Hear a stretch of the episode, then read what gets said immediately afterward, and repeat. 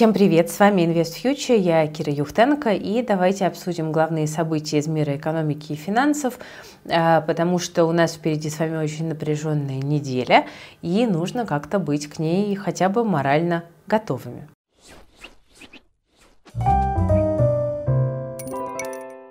Почему неделя напряженная? У нашей команды на самом деле для этого есть э, свои обстоятельства. Дело в том, что у нас на этих выходных уже совсем скоро, 25-26 февраля, пройдет бесплатная конференция по недвижимости, к которой мы всей командой сейчас очень активно готовимся. Мы прям так собрались, и, э, судя по всему, конференция будет очень и очень насыщенной. Так что, если вы еще на нее не зарегистрировались, скорее это делайте. Ссылочка есть в описании к этому видео. Участие по пока еще бесплатная, так что присоединяйтесь, и в онлайне вы сможете в свободном доступе конференцию посмотреть. Мы будем говорить про то, как инвестировать в недвижимость и получать э, приличную доходность в 2023 году. Ну, это почему напряглась наша команда, а почему напрягся весь российский рынок. Индекс Мосбиржи падал как на прошлой неделе, так и в понедельник. А тут-то все дело в том, что э, нас с вами э, ждет 21 февраля послание президента Путина к Федеральному собранию. Это вообще ежегодное событие, и, ну, в общем-то, даже кажется, что и Э, не должны рынки так сильно напрягаться в ожидании этого выступления. Оно начнется в 12 часов по московскому времени. И теоретически президент должен задать некое направление для развития страны, экономики на ближайший год. Ну и просто напомню, что, допустим, в 2020 году, вот как раз во время послания предложили выдавать мат-капитал за первого ребенка. Да, могут быть какие-то такие вот социальные э, вещи озвучены. Но э, понятно, что вот в тех условиях э, довольно высокого накала страстей, в которых мы находимся, многие ожидают, что будут какие-то намеки на расширение СВО, либо там новая волна мобилизации, либо какой-то вариант там военного положения, да, и так далее. Э, стоит ли к этому готовиться? Ну, мы с вами не знаем, что в планах, но я все-таки склоняюсь к тому, что каких-то резких заявлений 21 февраля сделано не будет. Э, ну, не знаю, у меня день рождения завтра, 21 февраля, и я надеюсь, что день пройдет максимально спокойно. Ну и я просто хочу вас предостеречь тоже от попыток спекулировать как-то на этом выступлении выступлении на рынках, потому что ну, движение абсолютно непредсказуемо. Мы с вами это прекрасно а, понимаем. Но в целом, конечно, обстановочка накаляется, потому что 20 февраля Джо Байден, как я понимаю, довольно неожиданно прибыл в Киев а, и анонсировал там новый пакет помощи Украине на 500 миллионов э, долларов и пообещал новые санкции 24 февраля. Но что здесь с точки зрения геополитики радует – это то, что в Белом доме сообщили, что перед визитом Байдена в Киев Вашингтон связывался с Москвой, чтобы избежать риска любых просчетов, которые могли бы привести к прямому конфликту между двумя странами.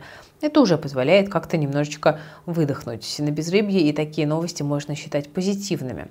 А что дальше по плану у нас на этой неделе? Потому что Расписание действительно такое очень интенсивное. А, значит, 22 февраля у нас состоится внеплановое заседание Совфеда и Госдумы, которое посвящено а, изменениям в бюджетное и налоговое законодательство.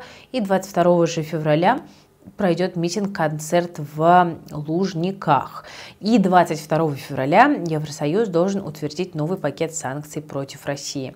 24 февраля – это дата такая заметная, потому что это ровно год с начала а, всех событий, в которых мы с вами живем, да, год с начала СВО.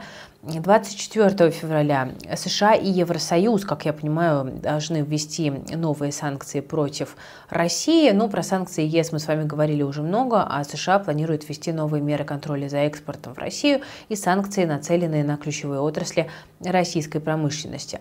24 февраля президент Путин встречается с российским бизнесом и в этот же день, э, как вот пишут э, телеграм-медиа, Китай должен озвучить мирный план по ситуации на территории Украины, а Зеленский посетить штаб-квартиру Генассамблеи ООН. То есть мы видим, что неделя прям бурлит на политические переговоры, и, конечно, это все на рынке тоже будет э, влиять.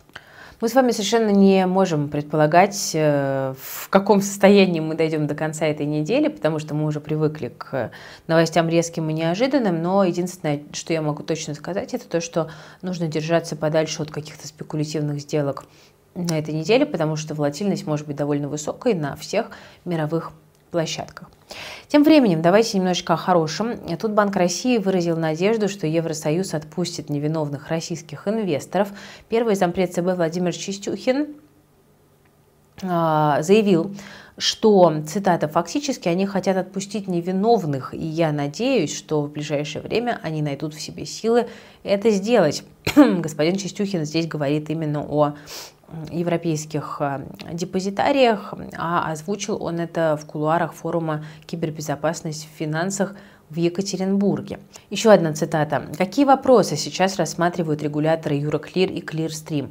Они рассматривают вопрос разблокировать активы тех лиц, которые не включены в санкционные списки. То есть, понимаете, все, кто под санкциями, там ни о каком разблокировании речи не идет. То есть, соответственно, вот как раз-таки Чистюхин и намекает на то, что инвесторов все-таки должны освободить. Вопрос, наверное, в том, как быстро это произойдет. Ну, такие хорошие нотки надежды звучат в его словах, мне они очень нравятся.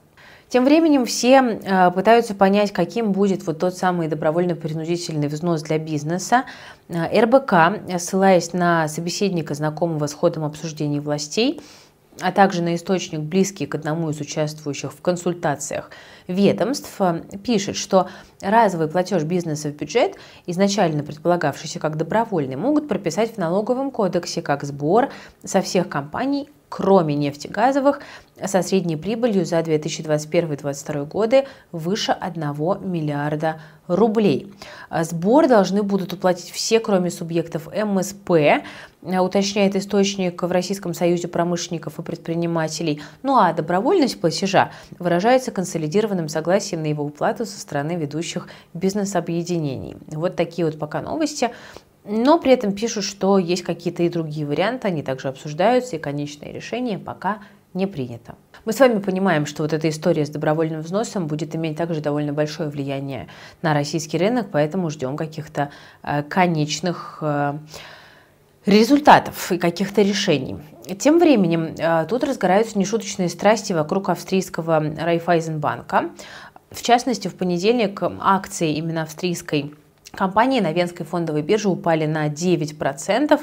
Это самое сильное падение бумаг дневное за последний год.